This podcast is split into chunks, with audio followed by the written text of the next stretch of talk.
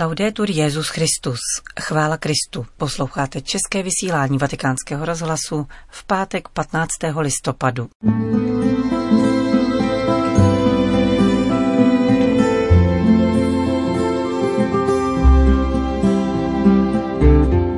Kdo pošlapává, týrá a uráží bídné lidi, činí tak Ježíšovi, říká papež František ve videoposelství ke třetímu světovému dni chudých. Papež obvinil globální finanční kapitál ze zločinů proti lidskosti. Víra, naděje a láska jsou pilíře budoucnosti, vzkazuje Petrův nástupce do kubánského hlavního města, které slaví pětisté výročí svého založení. To jsou hlavní témata našeho dnešního pořadu, kterým provázejí Johana Bronková a Jana Gruberová.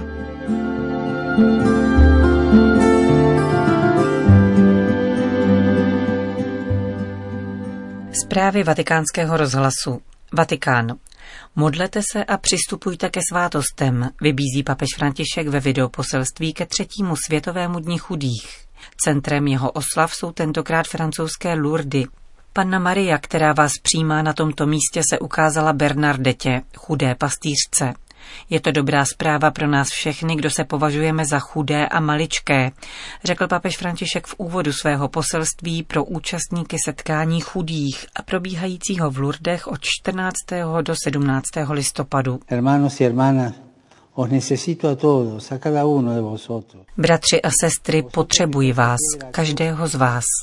Vy, kteří stojíte u paty kříže, možná osamocení, izolovaní, opuštění, bez střechy nad hlavou, donucení opustit svou rodinu nebo svou zemi, oběti alkoholu, prostituce, nemoci. Buďte si jisti, že vás Bůh miluje. Bůh zvláštním způsobem slyší vaše modlitbu. Svět trpí a vaše modlitba pána dojímá. Vy, kteří jste maličcí, chudí a křehcí, jste pokladem církve. Jste v srdci papeže, v srdci Marie a v srdci Božím. Pokaždé, když je váš život pošlapáván, týrán a urážen, je to Ježíš, kdo je pošlapáván, týrán a urážen. Dnes vás chce papež utěšit. Snaží se přinést vám útěchu. Říci vám, že vás má rád a pobídnout vás, abyste se vrátili k prameni. Svatý otec pak ukázal, kde mají lidé hledat tento pramen. Na prvním místě je vybídl k modlitbě. Touto cestou obdržíte Marii do svého nitra, zdůraznil. Ona je branou církve, která je do kořán otevřená. Ona přijala plně Ducha Svatého. Ona nám dává Ježíše a vede nás k němu. Modlete se, vzívejte Boha, proste ho, aby vstoupil do našeho života. Papež vybídl chudé a zbídačené lidi také k svátostnému životu. Svátosti jsou dary, zdůraznil. Chcete být křesťané? Požádejte o křest. Chci vás povzbudit zejména ke zpovědi, svátosti odpuštění, v níž Bůh prokazuje svou něžnost a osvobozuje nás. Žijte Eucharistii, abyste přijímali Boha samého do svého těla a své duše. On vám dá víru a radost. Přijměte také pomazání nemocných, tak drahocenné pro ty z vás, kdo jsou zranění na duchu či na mysli. Žijte také vy milosednou lásku. Nikdo není tak chudý, aby nemohl nic dát. Prosme Ducha Svatého, Ducha lásky, aby nás nadchl k milosedenství a dobré vůli vůči těm, kdo jsou kolem nás. Láska zachraňuje svět a Bůh chce, aby procházela skrze nás pro záchranu světa. František povzbudil chudé a zbídačené lidi schromážděné v Lurdech, aby si uchovali naději a stali se svědky boží lásky pro své okolí. Papež vás má rád a důvěřuje vám. Uzavřel videoposelství s ujištěním o svém požehnání pro každého z přítomných. Vatikán. Chtěl bych se s vámi podělit o několik postřehů, které se týkají rovněž církve v jejím evangelizačním poslání a službě spravedlnosti a pokoji. Přivítal dnes papež František členy Mezinárodní asociace pro trestní právo, kteří se sjeli na kongres v Římě. Podívejme se na dvě výrazná hlediska ze současného kontextu. Za prvé idolatrie trhu. Slabý a zranitelný člověk je zcela bezbraný vůči zájmům zbožněného trhu, které se staly absolutním pravidlem. Některé hospodářské sektory dnes uplatňují větší moc než sami státy a tato realita je ještě evidentnější v době globalizace spekulativního kapitálu. Princip maximalizace zisku, oproštěný od jakéhokoliv jiného zřetele, vede k exkluzi, která násilně a krutě dopadá na lidi strádající její sociální a hospodářskou cenou a zároveň odsuzuje budoucí pokolení k tomu, že budou platit náklady vyžádané na životním prostředí. První, nač by se dnes právníci měli ptát, je možnost, jak svými znalostmi zabránit tomuto jevu, který ohrožuje demokratické instituce a rozvoj lidstva vůbec. Konkrétně řečeno, výzva, která dnes stojí před každým znalcem trestního práva, spočívá ve zbrždění trestní iracionality, která se mimo jiné projevuje kriminalizací sociálních protestů. Za druhé bych rád upozornil na rizika trestního idealismu. Uvalení určitého trestu se nemůže morálně ospravedlňovat tím, že je údajně schopen posílit důvěru v normativní systém za očekávání, že každý jedinec se ujme své role ve společnosti a bude se chovat podle toho, co se od něj čeká. Papež se dále zaměřil na sociální újmu, kterou působí hospodářské delikty. Jedním z častých zanedbání trestního práva, které je důsledkem sankční selektivnosti, je mizivá anebo vůbec žádná pozornost věnovaná trestním činům páchaným těmi nejmocnějšími, zejména pak makrodelikvenci korporací. Oceňuji, že na vašem kongresu jste k této problematice přihlédli. Globální finanční kapitál stojí u původu závažných deliktů namířených nejenom proti vlastnictví, níbrž také proti lidem a životnímu prostředí. Jedná se o organizovanou kriminalitu, odpovědnou mimo jiné za předluženost států a plenění přírodních zdrojů naší planety. Trestní právo nemůže odhlížet od chování, které těží z asymetrických situací a využívá své dominantní postavení na úkor kolektivního blahobytu. To se ku příkladu děje, když se spekulativně vyvolá umělé snížení cen státních dluhopisů, bez ohledu na to, že to může ovlivnit či zhoršit ekonomickou situaci celého národa. Pokud tyto delikty vedou k hladu, bídě, nucené migraci, smrti na léčitelné nemoci, ničení životního prostředí a genocidě domorodých národů, je jejich závažnost na úrovni zločinů proti lidskosti. Elementární smysl pro spravedlnost by naopak napovídal, že takovéto chování, za něž většinou nesou odpovědnost nadnárodní korporace, nezůstane bez trestu, poznamenal papež.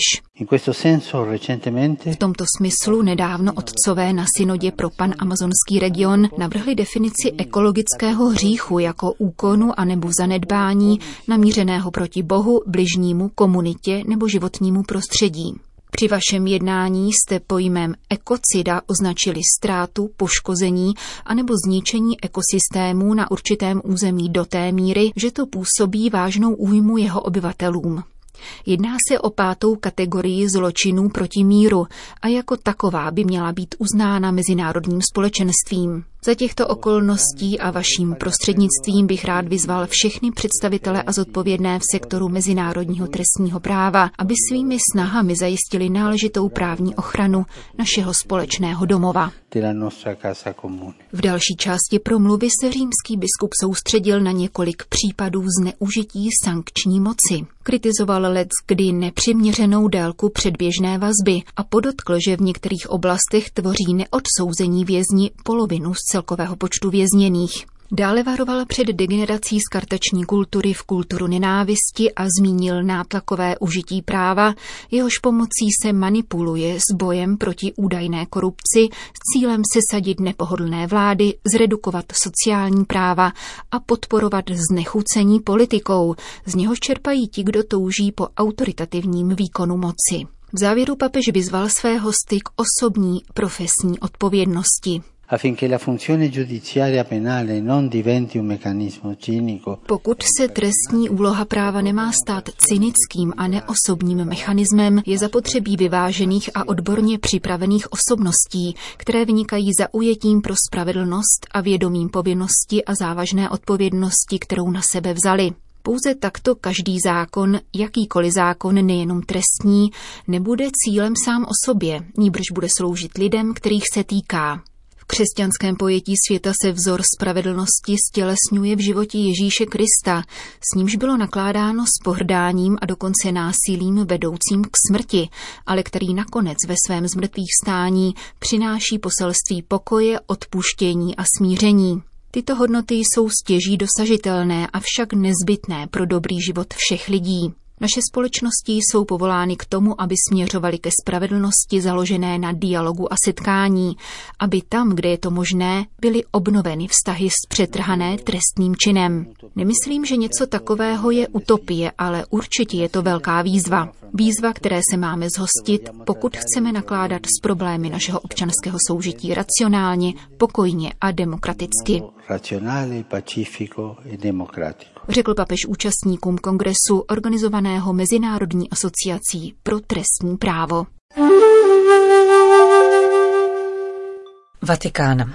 Víra, naděje a láska jsou tři historické aspekty charakterizující počátky kubánského hlavního města a jsou také pilíři do budoucnosti, řekl papež František ve videoposelství u příležitosti pětistého výročí založení Havany. Dějiny Havany, zvané oficiálně San Cristobal de la Habana, začínají ve druhém desetiletí 16. století stavbou pevnosti založené španělským dobyvatelem Diegem Velázquezem de Cuellarem, která se stala výchozím bodem pro kolonizaci celé karibské oblasti. Papež František věnoval oslavám půl tisíciletí města zvláštní videoposelství. En 500 años de historia v pětistech letech dějin tohoto milovaného národa se proplétá mnoho životů věnovaných druhým. Mnoho snů, úsilí, obětí pro budování přítomnosti a budoucnosti dětí kubánského národa. Řekl papež František a poukázal na tři pilíře dějin města, které nestratily svou platnost ani v dnešních dnech. Jsou to evangelní cnosti, víra, naděje a láska. La fe está en las raíces de la ciudad. Víra je v kořenech tohoto města a kořeny podporují život, který se rozvíjí. Kořeny vyživují, kořeny pomáhají růstu. Nezapomínejte na tyto kořeny, na svědectví víry vašich předků. K zakládacímu aktu města Havany došlo při slavení mše svaté. V Eucharistii spočívá jádro křesťanského života. Ve svátosti, která schromažďuje nás křesťany jako lid před pánovou přítomností, jež k nám promlouvá, sytí nás a pobízí nás, abychom byli svědky uprostřed světa, svědky Evangelia. Ježíš nás také vybízí ke svědectví charity a lásky, pokračoval papež. Charitu, milosrdnou lásku, označil za další z význačných rysů kubánského národa. Naučili jste se jí od Ježíšovy matky, která byla mezi vámi od počátku přítomná pod jménem Panna Maria milosrdné lásky z Kobre, dodal. Milosrdná láska, jíž nás Maria učí, znamená dávat lásku a dávat je s jemností a oddaností. Nezáleží na tom, zda smýšlíme tím či o ním způsobem. Jde o to, aby ve vztazích přebývala láska a svornost. Právě takto lze zakládat jednotu kubánského národa skrze svornost mezi vámi. František zdůraznil, že tato charita neznamená na prvním místě věcné dary, nýbrž darování sebe sama a prožívání společenského přátelství. A konečně papež vybídl k obnovení naděje. Jako svatý Krištof nosil na ramenou své bratry, tak se také vy navzájem podpírejte, pomáhejte si, pozbuzujte se a nepropadejte malomyslnosti. Pozbuzoval František Kubánce. V životech jednotlivců i národů budou vždy nesnáze, avšak jednota národa spojeného v milosrdné lásce a naději na cestu ku předu pomáhá lidu, aby rostl na síle zdůraznil papež František předtím, než udělil kubánskému národu požehnání a svěřil jej přímluvě Panny Marie milosrdné lásky z Kobre.